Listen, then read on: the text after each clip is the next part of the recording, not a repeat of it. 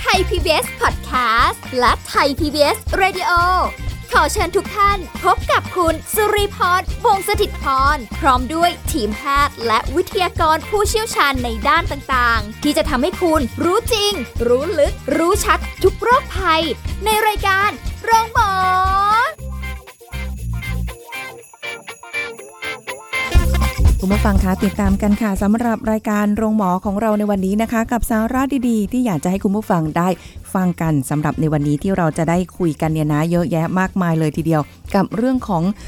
โรคที่เกี่ยวกับสัตว์เลี้ยงนะคะ เราคุยกันมาหลายต่อหลายครั้งค่ะ คุณผู้ฟังแล้วก็มีหลายโรคที่น่าสนใจนะ อย่างเช่นกับวันนี้เหมือนกัน ไม่เคยรู้มาก่อนว่า จริงๆแล้วเนี่ยในหลาย ๆ โรคที่เกิดกับคนก็สามารถที่จะเกิดกับสุนัข หรือว่าสัตว์เลี้ยงหรืออสัตว์ประเภทอื่น ๆ ได้เช่นเดียวกันนะคะ วันนี้คุยเป็นแบบภาพรวมแล้วกันเนาะเกี่ยวกับเรื่องของโรคไตในสัตว์เลี้ยง เอ๊ะ แล้วจะเป็นเหมือนกับของคนไหมที่แบบกินเค็มมากไปนำไปสู่การเป็นโรคไตแล้วต้องฟอกเลือดฟอกเลือดไหมหรืออะไรแบบนี้นะคะ เดี๋ยววันนี้เรามาขอความรู้กับ ผู้ช่วยศาสตราจารย์นายสัตวแพทย์ดรธีรดิตรุ่งเรืองกิจไกร ฝ่ายประชาสัมพันธ์และส่งเสริมภาพลักษณ์องค์กร คณะสัตวแพทยศาสตร์จุฬาลงกรณ์มหาวิทยาลัยค่ะ สวัสดีค่ะอาจารย์โอมค่ะ สวัสดีครับค่ะ อาจารย์โอม พูดถึงโรคไต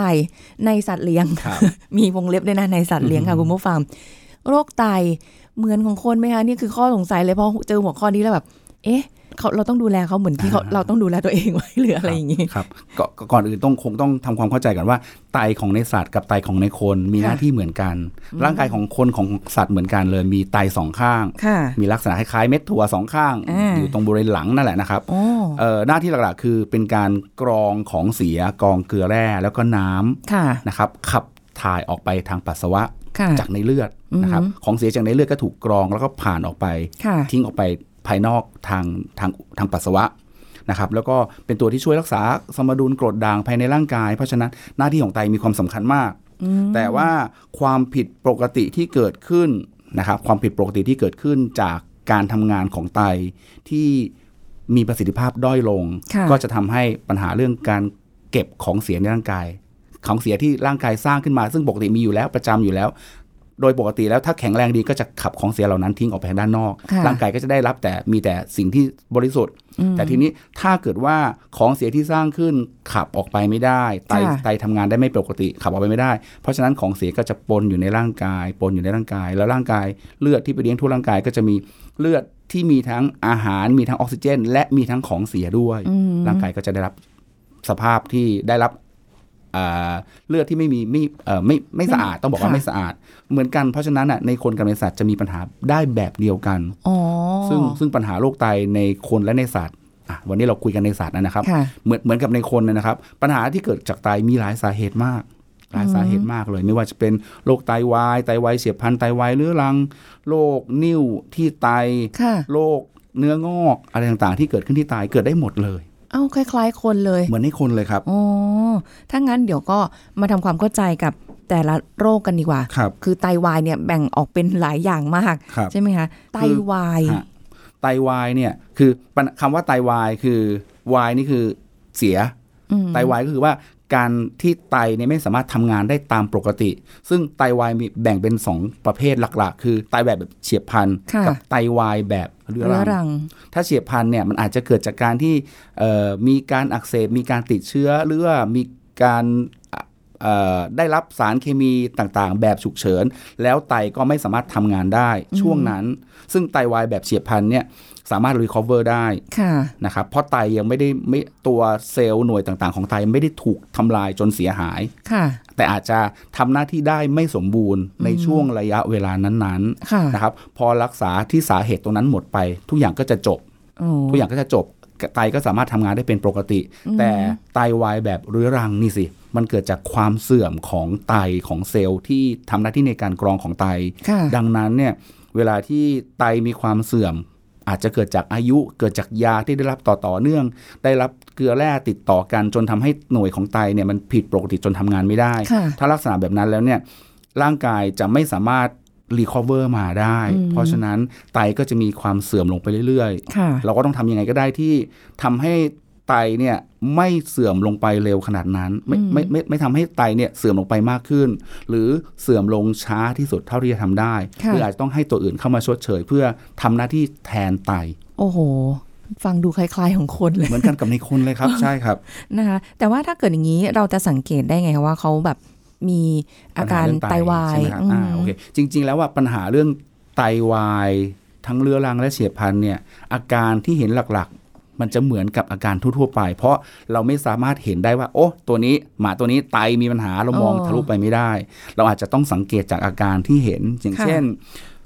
อาการเบื้องต้นเหมือนกันกับในทุกโรคเลย เช่นมีมีลักษณะของการซึม มีอาการเบื่ออาหาร มีลักษณะบางตัวอาจจะขนแห้ง ร่างกายซุดโทรมกินอาหารไม่ได้ค่ะบางตัวอาจจะสังเกตว่ามีกลิ่นปาก กลิ่นปากที่พูดถึงนี่คือ มันเป็นกลิ่นของแอมโมเนีย ถ้ามีปัญหามากๆ แอมโมเนียคือกลิ่นของฉี่ของปัสสาวะเนี่ยแหละครับ โดยปกติแล้วอะร่างกายสร้างของเสียที่เกิดขึ้นในร่างกาย แล้วก็จะขับออกไปทางปัสทางทางทางทางการกรองของไตค่ะโดยผ่านไปทางปัสสาวะ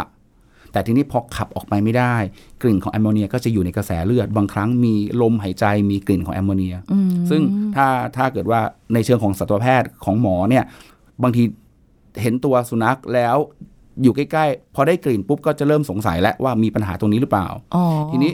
การวินิจฉัยได้เนี่ยนอกจากดูจากอาการที่เริ่มป่วยซึมไม่กินอาหารอะไรต่างๆ แล้วเนี่ยสิ่งที่สำคัญที่สามารถช่วยได้อันอีกอันหนึ่งคือการตรวจเลือด การตรวจเลือดเพื่อพิจารณาดูว่า การทำงานของไตค่ามันจะมีค่าทางเคมีตัวหนึ่งค่าของเสียในร่างกายเนี่ยซึ่งเวลาเราเจาะเลือดมาเราตรวจเนี่ย เราพอจะบอกได้ว่าถ้าค่าตัวนี้มันสูงกว่าปกติ นั่นหมายความว่าการขับออกของสารของเสียในร่างกายเนี่ยมันขับออกไปไม่ได้แล้วไตน่าจะมีปัญหาแล้วอืม นะครับการตรวจเลือดก็พอบอกจะจะช่วยทำให้เป็นการยืนยันได้ค่ะบางครั้งอาจจะใช้มิใช้การทำอันตราซาวด์เพื่อดูลักษณะของไตว่ามีปัญหาและขอบของไตมีผิดปกติไหมมีการบวมการเกิดก้อนเนื้อหรือเจอนิ่วที่ทำให้การทำงานของไตผิดปกติหรือเปล่าอะไรลักษณะตรงเนี้ยต่างๆเหล่าเนี้ยก็พอจะช่วยทำให้เราวินิจฉัยได้ค่ะแต่ว่าสิ่งที่เจ้าของพอจะสังเกตได้ก็คือว่า ดูอาการที่ผิดปกติ อาการจะเหมือนอาการป่วยทั่ว ๆ ไปกินอะไรไม่ได้ กับอีกอันหนึ่งคือ เวลาที่สุนัขอายุเยอะนะครับ อายุมากๆเนี่ยความเสื่อมโดยปกติของร่างกายก็จะมีโอกาสที่ทำให้การทำงานของไตมันไม่ปกติได้อืมพอพูดถึงแบบอย่างนี้แล้วดู ฟังดูแล้วก็แบบค่าใช้จ่ายน่าจะยาวนาน ใช่ครับใช่เพราะว่าเพราะว่าการรักษาเรื่องไตถ้า แต่เท่าที่เห็นเนี่ยส่วนใหญ่เนี่ยมักจะเป็นไตวายแบบเรื้อรัง ซึ่งเป็นเป็นลักษณะของไตที่เสื่อมทำงานได้ไม่เป็นปกติแล้วแบบค่ะแบบถาวรแล้วอ่าฮะสิ่งที่ทำได้ก็คือต้องต้องให้ให้ยาบำรุงอะไรต่างๆ แล้วก็ให้สารน้ำเพื่อชดเชย ซึ่งทำยังไงก็ได้ที่ทำหน้าที่แทนไต ทำหน้าที่แทนไต ซึ่งอย่างที่บอกว่าไตทำที่ในการกรองของเสียขับของเสียออกจากร่างกายค่ะเราก็ต้องทำวิธีอื่นที่ทำให้ให้ร่างกายเขาขับของเสียมาล่างจากจากจากร่างกายได้อืมนะครับ ซึ่งมันมันอาจจะไม่หายเป็นปกติ มันจะค่ะมีแต่ทรงแล้วก็สุดลง เพียงแต่ว่าเราสามารถดูแลให้คุณภาพชีวิตของเขาในช่วงช่วงที่ไตทำงานไม่ได้เนี่ย อยู่ได้ได้แบบมีมีความสุขที่สุดค่ะแล้วก็ไม่โทรมลงไปเร็ว โอ้ คือยังไงก็หลีกเลี่ยงไม่พ้นนะถ้าเกิดมันเกิดจากความเสื่อมโทรมใช่ของครับไตใช่ใช่ไหมคะฮะมันเป็นธรรมชาติ เพราะว่าครับของมนุษย์ก็เช่นเดียวกัน นี่แล้วเออสัตว์ประเภทไหนที่จะเสี่ยงกับการเกิดโรคไตได้คะอาจารย์ครับผมตัวตัวที่อย่างอย่างที่บอกถ้าเป็นในสุนัขในแมวเนี่ย ตัวที่มีความเสี่ยงมากๆ คือสัตว์ที่อายุเยอะอืมสัตว์ที่แก่แล้วค่ะนะครับ ซึ่งมันมีความเสื่อมโดยปกติของร่างกาย นะครับอะถ้าลักษณะแบบนั้นเนี่ยมันอาจจะทำอะไรไม่ได้ ก็คงต้องพยุงกันไปตามอายุไขของเขา กับอีกอันหนึงกลุ่มกลุ่มหนึ่งที่ที่มีความเสี่ยงสูงก็คือการที่เราเอาอาหาร อันนี้เกิดจากเจ้าของและค่ะเราปรุงอาหารสด อาหารสดที่พูดถึงคือการเตรียมเอง เช่นมีข้าวมีกับข้าวต่างๆค่ะเราเอาอาหารสดให้เขากินโดยที่ใช้วิธีการมีการปรุง เพราะเรากลัวเขาจะไม่อร่อย มีการใส่ซอสใส่ซีอิ๊วใส่ เกลือแร่ใส่ผงปรุงรสต่างๆ เพื่อมองว่าเรามองว่าโอ้โหต้องเป็นแบบนี้นะถึงจะอร่อยเขาถึงจะกินได้ค่ะแต่ลักษณะแบบนั้นจริงๆแล้วไม่ดีเลย เพราะว่าเพราะว่าการปรุงน้ำปลาซีอิ๊วซอสต่างๆ เข้าไปเนี่ยมันเป็นการเพิ่มปริมาณของเกลือแร่เข้าไปในอาหาร แล้วค่ะสัตว์ก็จะได้รับเกลือแร่เหล่านั้นมากมากขึ้นมากขึ้น การทำงานของไตก็จะหนักตั้งแต่ต่อเนื่องกันมาเลย เพราะฉะนั้นถ้ากินอาหารลักษณะนั้นมาติดต่อกันเป็นระยะเวลานานค่ะๆการทำงานของไตก็ไม่ดี ในสุนัขเนี่ยบางรายเนี่ยชอบให้กินตับย่างนะน่าจะเห็นผมผมว่าพวกเราเนี่ยก็เป็นคนหนึ่งที่เอาตับย่างให้เขากินแหละ เพราะว่ามันสะดวกง่ายดีแล้วสุนัขชอบค่ะสาสาเหตุที่สุนัขชอบก็คือว่ากลิ่นของตับนะครับ ตับที่เวลาหมักแล้วหมักให้บอกว่าอร่อยอร่อยใส่ซอสซะเต็มที่เลยอืมแล้วเอาไปย่างเนี่ยมันมีความหอมมากค่ะพอเราเห็นว่าพอเราเอาตับให้กินสุนัขกินโอ้โหเราเริ่มรู้แล้วว่า ชอบเนี่ยเนี่ยร่เขาชอบเพราะฉะนั้นเนี่ยเรารู้แล้วเราจะซื้อตับให้กินตลอดบางบ้านให้กินตับมาตั้งแต่เด็กๆยันโตค่ะสุนัขพุดเดิ้ลเล็ก ๆ บางตัวเอ้เขากินอะไรไม่เยอะนี่ เพราะฉะนั้นเจ้าของก็ เอาตับปิ้งให้กินมื้อเช้า มื้อเย็น มื้อเช้า มื้อเย็นติดต่อกันเป็นเวลา 10 ปี โอ้โหจะเหลืออะไรคะเนี่ย นั่นสิฮะ เพราะว่าเจ้าของอาจจะมองว่าสะดวก เอ้า ก็ไปสั่งตามร้านขายไก่ย่างอะค่ะ เอาตับย่างมาให้วันละสองไม้วันละสองไม้ค่ะก็ให้กินตลอดไม่ต้องมานั่งเตรียมข้าวไม่ต้องมากินเตรียมอาหารอะไรเลยอืมอะไรอย่างเงี้ย แต่นั่นแหะเป็นสาเหตุอันหนึ่งที่ทำให้เกิดปัญหาไตทำงานหนัก แล้วก็เกิดภาวะความเสื่อมของไตแล้วเกิดไตวายได้ค่ะมอันนี้ในสุนัขค่ะ ส่วนในแมว ผมถามตรงๆเลยว่าอะถามคุณสุริพรกันว่า ถ้ามองถึงแมวแล้ว อาหารที่เราจะให้แมวกิน ทั่วๆไปคนจะนึกถึงอะไรปลาทูปลาทูเค็มถูกต้องเลยปลาทูปลาทูมันเค็มอยู่แล้วใช่ใช่คือปลาทูเป็นเข่งๆที่ขายกันเนี่ยมันจะค่อนข้างเค็ม เพราะว่าเพราะว่าเราเคยคุยกันไปก่อนหน้านั้นแล้วว่าการเตรียมปลาในการขายในการที่เตรียมออกสู่ตลาดเนี่ย ถ้า เป็นปลาสดหรือปลาที่ต้มอย่างเดียวเลยเนี่ยมันจะมีปัญหาเรื่องการบูดเสียเวลาตั้งทิ้งไว้ตั้งแต่เช้าจนถึงบ่ายๆหรือเย็นค่ะถ้ายังขายไม่หมดก็จะมีความเสียได้ การการทำปลาทูเข่งต้มเนี่ยมันเป็นการถนอมอาหารทางหนึ่งนะครับ จากปลาทูสดๆ แล้วก็เอาไปต้มในน้ำเกลือค่ะนะครับเกลือก็จะเป็นตัวทำลายแบคทีเรียทำให้เอ่อสามารถเก็บอยู่ได้นานปลาอ่าได้ได้ได้ค่อนข้างนานพอเกิดปัญหาเหล่านั้นปุ๊บพอพอเรา ต้มโดยโดยน้ำเกลือ เกลือก็จะอยู่ในปลาเยอะ แล้วค่ะแมวของเราก็จะกินปลาทูเป็นประจำกินทุกวันทุกวันทุกวันก็จะได้รับเกลือเหล่านั้นไปด้วยอืมอันนี้ก็เป็นอีกอันหนึ่งที่ทำให้เกิดได้ ตอนเนี้ยที่พูดเนี่ยไม่ได้หมายความว่าปลาทูเข่งไม่ดีค่ะนะครับ ไม่ได้หมายความอย่างนั้น แต่ว่าให้กินปลาทูอะกินได้ปริดีมาณด้วยแหละน้อยให้หน่กิอยนได้ แต่ว่าอ่าฮะเปลี่ยนคืออยากให้เป็นปลาสด แล้วเอามาต้ม ให้เขาอ๋อกินจะดีกว่าอืมถ้าลักษณะแบบนั้นเนี่ย เอ่อเขาก็จะได้ได้ได้สารอาหารจากปลาโดยที่ไม่ต้องมีพะวงเรื่อง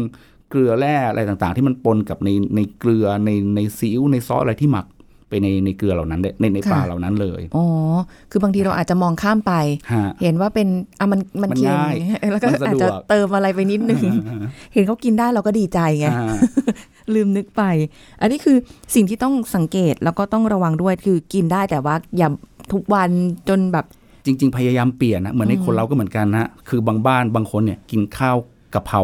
ค่ะอย่างเดียวเลย ไม่ได้ไม่ได้หมายความว่ากินข้าวผัดกะเพราไม่ดี เพียงแต่ว่าเราก็จะได้รับสารอาหารที่ไม่ครบถ้วนไม่คุ้มไม่เออไม่ไม่ครบกับสิ่งที่ร่างกายต้องการจริง ๆ หรือเราอาจจะได้อย่างใดอย่างหนึ่ง หรือสารเคมีอย่างใดอย่างหนึ่งค่ะที่อยู่ในนั้นมากกว่าปกติด้วยอืมเพราะฉะนั้นค่ะการกินอาหารที่ดีที่สุดคือพยายามเปลี่ยนไปเรื่อยๆเรื่ อยๆอยากค่ะกินอย่างใดอย่างหนึ่งซ้ำนานๆ อันนี้เป็นการบอกตัวเองด้วยเหมือนกัน เพราะผมเนี่ยเวลาชอบทานก๋วยเตี๋ยวก็ทานก๋วยเตี๋ยวอย่างเดียวเลยค่ะ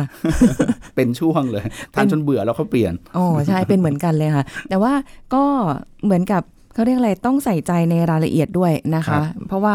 ถ้าเกิดเขาพูดได้เขาคงจะบอกพอเฮ้อะเปลี่ยนบ้างอะไรเปลี่ยเงี้นยบ้างอยากกินอย่างอื่นนะคะอาจารย์โอมคะแล้วอาการเนี่ยคือเราจะสังเกตไงคะเพราะว่าคือตอนแรกอาจารย์โอมบอกว่ามันเป็นสิ่งที่เรา สังเกตได้ยากใช่ครับค่อนข้างยากมันไม่ได้แบบมีอะไรที่จะเออเห็นให้ได้อย่างชัดเจนครับ มันคือจะเหมือนเวลาที่แบบป่วยซึมซึมๆอะไรอย่างงี้บ้างไหมคะซึ่งซึ่งอย่างอย่างที่เรียนไปแล้วนะครับว่าว่าอาการของโรคไตวายเนี่ยมันเป็นอาการร่วมกันของอาการหลาย ๆ โรคเช่นบางทีเป็นหวัดก็จะมีอาการแบบเดียวกันคือค่ะเราบอกไม่ได้ไง อย่างในคนเรายังพอรู้นะเออเรามีการเจ็บตรงนี้มีอาการลักษณะอย่างนี้อย่างนี้รูปอ่อนเพลีย แต่ในสุนัขในสัตว์เลี้ยงเราเนี่ยสิ่งที่ทำได้คือเราต้องสังเกตอาการอย่างเดียวเลยค่ะแล้วการแสดงออกของสัตว์มักจะคล้าย ๆ กันในเกือบทุกโรคเออซึม เบื่ออาหาร อ่อนเพลียไม่มีค่ะแรงอ่าหรือบางรายอาจจะมีอาการอาเจียนค่ะบางรายอาจจะมีตัวเหลืองๆบางรายอาจจะมีปัญหาเรื่องผิวหนังหยาบกระด้าง ซึ่ง ถามว่ามีอาการอะไรที่เด่นชัดมั้งบอกค่อนข้างยากโหนะครับเพียงแต่ว่าถ้าเราเห็นอาการที่ผิดปกติ พาไปพบสัตวแพทย์แล้วสัตวแพทย์มักจะใช้การตรวจทางห้องปฏิบัติการเพื่อช่วย confirm แล้วก็ช่วยวินิจฉัย เช่น ถ้าอาการลักษณะแบบนี้ดูประวัติว่ากินอาหารอย่างนี้อย่างนี้มาตลอดมีอายุประมาณขนาดนี้ขนาดนี้ มีอายุเยอะเยอะระดับหนึ่งคุณหมอจะเจาะเลือดตรวจ คือเอ็กซเรย์หรืออัลตราซาวด์เนี่ยเป็น step ถัดไป เบื้องต้นก็จะมีการตรวจเลือดดูค่ะว่า ประสิทธิภาพของการทำงานของอวัยวะภายในจากผลจากค่าทางเคมีของเลือดเนี่ยเป็นอย่างไร แล้วน่าสงสัยที่จะเป็นโรคเกี่ยวกับโรคอะไรอ๋อนะครับแล้วก็ถึงไปทำเอ่อขั้นอื่นๆต่อไปอืมนะครับเพราะฉะนั้นอ่าสิ่งที่เราทำได้คือสังเกตอาการของเขานะครับของสัตว์เลี้ยงเราว่ามีอาการผิดปกติจากเดิมไหมจากเดิมวิ่งเล่นคึกคลื้นดีกินค่ะอาหารได้เป็นปกติ วันนี้ซึมอืมกินไม่ได้ค่ะแล้วก็เป็นติดต่อติดต่อกันมา เอ๊ะทำไมถึงตัวเริ่มซึมเอ่อตัวไม่ว่าจะเป็นตัวเหลืองตัวเยื่อเมือกสีเข้มอะไรต่างๆ อะไรที่ผิดปกติจากเดิมเนี่ยอืมต้องต้องต้องดูแลแล้วก็ถ้าเป็นไปได้ก็พาไปพบสัตวแพทย์เพื่อให้คุณหมอช่วย confirm ว่าเกิดจากสาเหตุอะไรบวกประวัติจากเจ้าของสำคัญมากอ๋อต้องนะครับต้องต้องมีด้วยนะคะเพราะคุณหมอต้องถามรายละเอียดนะครับเพราะว่า บางทีเห็นตัวอย่างเดียวบางทีตอบอะไรไม่ได้ แต่ต้องค่ะอัดประวัติเริ่มก่อนหน้านั้นว่า เอ๊ะ ช่วงที่ผ่านมาสองอาทิตย์ที่ผ่านมามีที่บ้านมีการฉีดยาฆ่าแมลงมีอะไรต่างๆหรือมีมีการกินยากินอะไรต่างๆ ผิดปกติจากเดิมขึ้นหรือเปล่าอะไรอย่างเงี้ยคงต้องเอามาประกอบกันในการวินิจฉัยอะครับอืมย้อนหลังไปต้องคือใช่ครับเรียกว่าถ้าจดได้ก็ก็ดี เดี๋ยวใช่จะครับลืมนะคะ แต่ว่ารายละเอียดยังไม่หมดเท่านี้ค่ะคุณผู้ฟังครับ แต่ว่าในเรื่องการรักษาเนี่ยมันจะยุ่งยากขนาดไหนเนาะแล้วก็ต้องใช้เงินเยอะไหมเป็นห่วงและเป็นกังวล เดี๋ยวช่วงหน้าค่ะพักกันสักครู่ค่ะ กันสักครู่ แล้วกลับมาฟังกันต่อค่ะ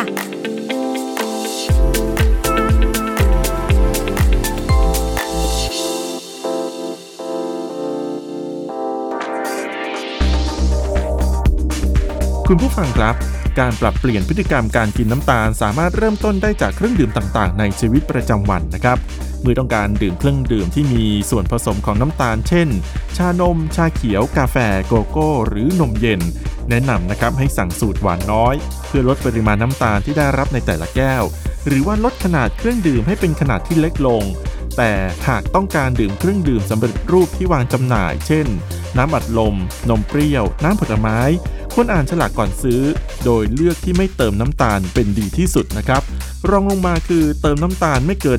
5%แต่หากน้ำตาลเกิน 10%ถือว่าหวานจัด ควรต้องหลีกเลี่ยง สำหรับเครื่องดื่มที่ดีที่สุดต่อร่างกายก็คือน้ำเปล่านะครับ โดยควรดื่มอย่างน้อย 6-8 แก้วต่อวัน และควรกินอาหารให้ครบถ้วน หลากหลาย และมีคุณค่าทางโภชนาการ เน้นการกินผักผลไม้สดในทุกมื้ออาหารด้วยนะครับ ขอขอบคุณข้อมูลจากดรสาธิตปิตุเตชะ รัฐมนตรีช่วยว่าการกระทรวงสาธารณสุข คุณกำลังฟังรายการโรงหมอ รายการสุขภาพเพื่อคุณจากเรา เอาละค่ะคุณผู้ฟังคะเดี๋ยวมาฟังกันต่อนะคะสำหรับเรื่องของการรักษาโรคไตวายเนาะโอ้โหฟังรายละเอียดมาแล้วเนาะปัจจัยหลายอย่างทำให้เกิดอาหารด้วยอายุด้วยเเรื่องของสภาพของไตเขามีอยู่ด้วยหลายอย่างมากจริง ๆนะคะ อาจารย์โอมคะด้วยความที่ไตวายมีแบบไตวาย เฉียบพลันแล้วก็เรื้อรังานะครับกับเรื้อรังใช่ไหมคะเฉียบพลันนี่ก็คืออาล่ะรักษาแล้วมันก็โอกาสที่จะดีขึ้น ก็ครับมีแต่ในความรู้สึกของตัวเองคำว่าเฉียบพลันนี่มันเหมือนเป็นอะไรที่แบบรุว่านแรงรุนแรงแล้วแบบปักป๊อกไปเลยอะไรอย่างเงี้ยแต่จริง ๆ ในเชิงสัตวแพทย์เนี่ยมองในในเชิงการแพทย์มองแล้วจะรู้สึกว่าเป็นวิธีการยังมีโอกาสที่จะรักษาให้หายได้อืมเพราะเกิดจากเกิดแบบฉับพลันโดยที่ไม่ใช่ว่าซ้ำๆซ้ำๆจนมันมันพังไปแล้วฮะค่ะคือถ้าเรากำจัดที่สาเหตุออกได้ก็โอกาสที่จะ กลับมาเป็นแบบเดิมก็ยังได้อืมนั่นแต่ชื่อมันน่ากลัว ใช่ใช่ใช่เพราะคำว่าฉับพลัน มันสามารถที่จะฉับพลันแล้วแบบเสียชีวิตได้เลยไหมคะ เป็นไปได้ครับ ถ้าเกิดว่ามันเป็นหนักมาก ๆ โดยที่ไตทำงานไม่ได้ แล้วก็ขับของเสียออกมาไม่ได้เลย แล้วร่างแล้วแล้วก็ไม่ได้รับการรักษาไม่ได้รับการเอ่อให้ยาหรือให้สารน้ำหรือให้ทำอะไรเพื่อเพื่อให้มันรีคอเวอร์ขึ้นมา แล้วถึงจุดจุดหนึ่ง เขาก็มีโอกาสที่จะเสียชีวิตได้อ๋องั้นแสดงว่ามันมีอาการบ่งบอกมาแล้วครับอาจจะมีอาการมาแล้ว แต่ครับว่าเอออาจจะไม่ได้สังเกตไม่ได้ทันฉุกคิดอ่าแล้วครับก็พอมันถึงจุดหนึ่งปุ๊บ คือเฉียบพลันเนี่ยเป็นเร็วค่ะ เป็นหนัก ถ้ารักษาได้คือจบ ถ้าไม่รักษาก็คือโอกาสที่เสียชีวิตก็มี มีโอกาสหายได้แล้วก็มีเสียชีวิตมีโอกาสเสียชีวิตได้ง่ายด้วยค่ะนะครับอือหือแต่ถ้าเกิดว่าเป็นแบบเรื้อรังไตวายในสัตว์เลี้ยงแบบเรื้อรังครับนะคะ ทีนี้ การรักษานี่ครับเอาแหละคำว่าเรื้อรังไตลอดชีวิตกันแน่นอนครับโอกาสจะหายเลยเนี่ย ไม่ไม่มีแล้วใช่ไหมคะอาจารย์ใช่คบต้องต้องเรียนว่าเอ่อไตวายแบบเรื้อรัง มันเกิดจากการที่หน่วยเซลล์เนอะหน่วยของการกรองของไตเนี่ยทำงานไม่ได้ค่ะพอทำงานไม่ได้เสร็จแล้วร่างกายไม่มีการสร้างตัวขึ้นมาทดแทนไม่เหมือนกับบางอวัยวะ เพราะฉะนั้นพอทำงานไม่ได้ สิ่งที่เราจะทำได้ก็คือว่า ทั้งทฤษฎีและทางปฏิบัติเลยนะครับ มันไม่มีทางที่รักษาไม่มีการนอกจากการเปลี่ยนไตในในคนแต่ในสัตว์เลี้ยงยังไม่ค่อยได้ไม่ได้ยังไม่ไม่ไม่ได้ทำกันนะครับนะครับ เราจะทำยังไงก็ตามที่ทำให้ไตเนี่ยได้พักการทำงาน หรือค่ะทำงานน้อยที่สุดอ๋อนะครับ อาจจะต้องมีการให้สารเคมีให้ให้สารน้ำให้ฮอร์โมนอะไรต่างๆเพื่อทดแทนเพื่อจะได้ทำงานแทนไตที่มันทำงานไม่ได้ค่ะนะครับ แล้วที่สำคัญก็อาจจะต้องใช้การรักษาแบบตามอาการ หรือรักษาแบบพยุงหรือบำรุงนะครับ แล้วก็ใช้ตัวที่บำรุงร่างกายเพื่อให้ร่างกายแข็งแรงค่ะแล้วก็ขับของเสียจากร่างกาย จากการให้น้ำเกลือจากการต่างๆ ได้ตามปกติแล้วแทยังนไม่ชดเชยแทนแทนไม่ต้องแทนอยู่ที่โรงพยาบาลสัตว์ตลอดเหรอคะเออไม่จำเป็นครับคืออาจจะเป็นลักษณะว่าในระยะแรกๆนะครับในวันแรก ๆ เพราะว่าเวลารักษาเนี่ยเราอาจจะต้องมีการให้สารน้ำอ๋อให้สารน้ำที่พูดถึงคือให้น้ำเกลือที่พูดถึงเนี่ยแหละครับอืมบางคนมองว่า เอะ เป็นโรคไตเพราะว่าการให้น้ำเกลือกินเกลือทำไมถึงให้น้ำเกลืออ่าจริงๆแล้วเป็นน้ำน้ำน้ำเกลือที่พูดถึงเป็นน้ำเกลือในสูตรที่มันมีสารเอ่อตัวปริมาณของเกลือแร่ต่างๆ เนี่ยมันเป็น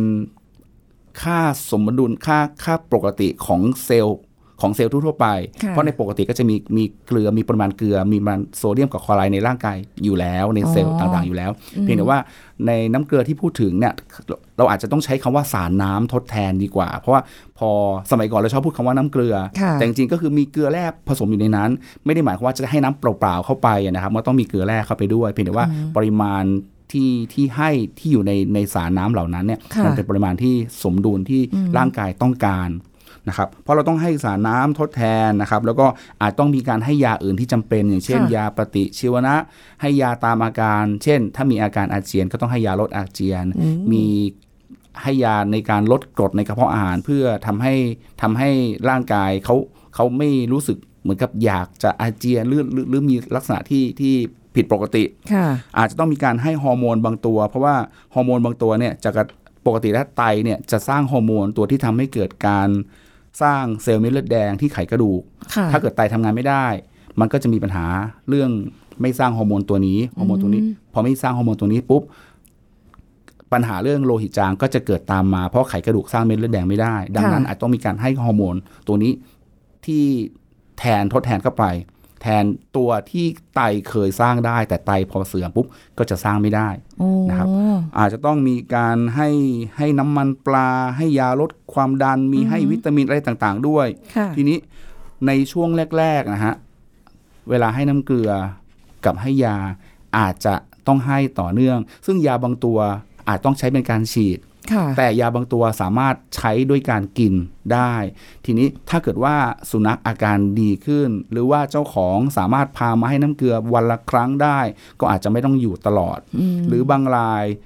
คุณหมออาจจะแนะนำว่าถ้าต้องให้น้ำเกลือตลอดเนี่ยจะจะสอนวิธีการให้สารน้ำให้น้ำค่ะเกลือ เวลาที่อยู่ที่บ้านเจ้าของค่ะสามารถทำเองได้อะโอเค อาจจะให้วันละหนึ่งครั้งค่ะก็คงจะแนะนำไปครับว่าเอ่อใช้ ตัวขวดน้ำเกลือแบบนี้นะ แล้วก็เสียบเข้าไปบริเวณนี้ โดยการทำความสะอาดก่อน ให้ปริมาณวันละเท่าไหร่เท่าไหร่เพราะการให้สารน้ำเข้าไปในร่างกายเนี่ยค่ะสามารถให้ได้หลายทางอืมเข้าทางเส้นเลือดก็ได้ เข้าทางใต้ผิวหนังก็ได้ เข้าค่ะทางท้องเข้าทางช่องท้องก็ได้อ๋อแต่ว่าอันที่ง่ายที่สุดที่เจ้าของจะทำได้ก็คือให้ทางใต้ผิวหนังอ๋อจะได้แบบเห็นใช่แล้วคือจะเห็นถ้าว่าเกิดมันเป็นก้อนปูดขึ้นมาอ๋อถ้าเกิดเข้าทางเลือดเราก็เจาะไม่ถูกอีกเหมือนกันใช่ไหมเข้าทางเส้นเลือดเนี่ยจะลำบากนิดนึงอืมคือต้องต้องต้องอาศัยคุณหมอ เพราะว่าค่ะ ปริมาณมาก หรือเร็วไปช้าไปก็ไม่ได้อืมเข้าทางช่องท้องก็มีโอกาสที่จะไปโดนเอาไว้ภายในค่ะเพราะฉะนั้นสิ่งที่พอจะประยุกต์มาทำเองที่บ้านได้ โดยค่ะที่ได้รับการอนุญาตจากคุณหมอนะครับอืมก็คือให้ทางใต้ผิวหนังค่ะนะครับ ซึ่งพอให้ให้น้ำเกลือทางใต้ผิวหนังวันละอาจจะก็ต้องคำนวณด้วยว่าน้ำหนักตัวขนาดนี้จะให้กี่ซีซีอืมนะครับ เจ้าของสามารถดูได้ว่าโอเคตัววันเราให้วันละ 500ซีซีนะ วันละ 700ซีซีนะค่ะพอให้เสร็จปุ๊บ คุณหมออาจจะให้ยาไปกิน มียาบางตัวที่ต้องกินต่อเนื่องกันตามอะไรอย่างเงี้ย พอพอถ้าเราสามารถป้อนยาได้ค่ะให้น้ำเกลือได้ ก็อาจจะไม่จำเป็นต้องมาอยู่ที่โรงพยาบาลอ๋อออาจจะใช้วิธีการว่าโอเค สัปดาห์หนึ่งหรือ 2 สัปดาห์มาพบคุณหมอครั้งหนึ่งดูค่ะว่ามี progress ไปในทางที่ดีขึ้นหรืออะไรยังไงบ้างอาจต้องมีการเจาะเลือดตรวจเพื่อ confirm ว่าโอเคนะ maintain ได้แล้วไม่มีปัญหานะ เพราะฉะนั้นก็ให้ ให้ยาหรือให้น้ำเกลือตามตามตามที่กำหนดตั้งแต่ทีแรกต่อไปได้ค่ะอะไรอย่างเงี้ยครับอืมไม่ได้หมายความว่าสัตว์เลี้ยงทุกตัวจะมีโอกาสเป็นโรคไตอืมไม่ไม่จำเป็นฮะบางหมาบางตัวเนี่ยอายุตั้งสิบหกสิบเจ็ดปีแล้ว ก็ไม่ค่ะมีปัญหาเรื่องนี้ก็ก็มีเยอะ เพราะขึ้นอยู่กับว่าเขาได้รับอะไรตั้งแต่เด็กๆ เยอะขนาดไหน อันนี้แหละจากอันนี้คือจุดจากเจ้าเริ่มของต้นแหละใช่ไหมคะ ถ้าเจ้าของไม่กินเค็มนี่ก็ น่าจะโอกาสใช่เลย ที่แบบเป็นโรคไตน้อยลงไปอีกนะเพราะเจ้าเจ้าของที่ดูแลตัวเองดีๆ ก็จะรู้ว่าอันนี้อาจจะไม่จำเป็นสำหรับสุนัข แล้วก็จะไม่ได้ให้อะไรที่แบบตัวที่ลดปรุงแต่งอะไรค่ะบางคนก็บอกกินคลีน เจ้าของกินคลีน สุนัขกินคลีนค่ะ หมาอายุยืนคนอายุยืน แต่รับสารเคมีจากอย่างอื่นนี่ก็ไม่ไหวอันนี้ก็เป็นเป็นแนวทางนะเพราะว่าพอฟังอาจารย์โอมมาบอกว่าเฮ้ยไม่กล้าเลี้ยงแล้วว่ากลัว กลัวเขาเป็นโรคไตสงสารเพราะเดี๋ยวต้องมาจิ้มเข็มให้เขาเองนี่ไม่กล้าจิ้มแน่นอนเพราะฉะนั้อะนต้องป้องกันนะครับให้อาหารที่มีคุณภาพแล้วก็ค่ะไม่ปรุงแต่งอะไรเข้าไปเยอะค่ะๆคือถ้าเลี่ยงการปรุงแต่งได้ก็ดีเพราะสุนัขไม่ได้ต้องการรสชาติ แต่สุนัขต้องการกลิ่นค่ะ อาหารที่มีกลิ่นหอมอืมๆสุนัขจะทานจะอืมจะสามารถกินได้ค่ะนะอันนี้ก็แสดงว่า ถ้าจะไม่เป็นก็ได้ครับผมแต่ถ้าเกิดเราเลี้ยงไม่ถูกสุขลักษณะนะคะ ให้เค็มเกินไปนู่นนี่นั่นก็ครับเตรียมตัวได้เลย ก่อนเลี้ยงขอคำปรึกษา เราต้องศึกษาว่าว่าจะจะต้องทำอะไรยังไงบ้าง แล้วขอค่ะขอคำแนะนำจากคุณหมอค่ะคุณหมอยินดีสัตสัตวแพทย์ทุกคนในประเทศไทย ยินดีให้คำแนะนำครับ ในประเทศไทยด้วยนะคะ วันนี้ต้องขอบคุณอาจารย์โอมที่มาให้ความรู้กับรายการโรงหมอของเราด้วยค่ะขอบคุณค่ะอาจารย์โอมค่ะขอบคุณครับสวัสดีคค่ะรัสวัสบดีค่ะ หมดเวลาแล้วนะคะ คุณผู้ฟังคะสำหรับรายการโรงหมอของเราในวันนี้ทุกเรื่องทุกโรคบอกโรงหมอนะคะ ก็ติดตามกันได้เป็นประจำทุกช่องทางเลย ตอนนี้ก็มีรายละเอียดเยอะแยะมากมายที่คุณผู้ฟังก็สามารถที่จะติดตามฟังกันได้นะคะเอาละแล้วเราจะกลับมาพบกันใหม่ครั้งหน้านะคะ กับดิฉันสุรีพรวงศ์สถิตพรวันนี้ลาไปก่อนสวัสดีค่ะ แชร์ พูด บอกต่อ กับรายการโรงหมอได้ทุกช่องทางออนไลน์ เว็บไซต์ www.thaipbspodcast.com แอปพลิเคชัน Thai PBS Radio Facebook Twitter Instagram Thai PBS Podcast และฟังได้มากขึ้นกับพอดแคสต์โรงหมอ ที่ Apple, Google, Spotify, SoundCloud และ Podbean ทุกเรื่องทุกโรคบอกรายการโรงหมอ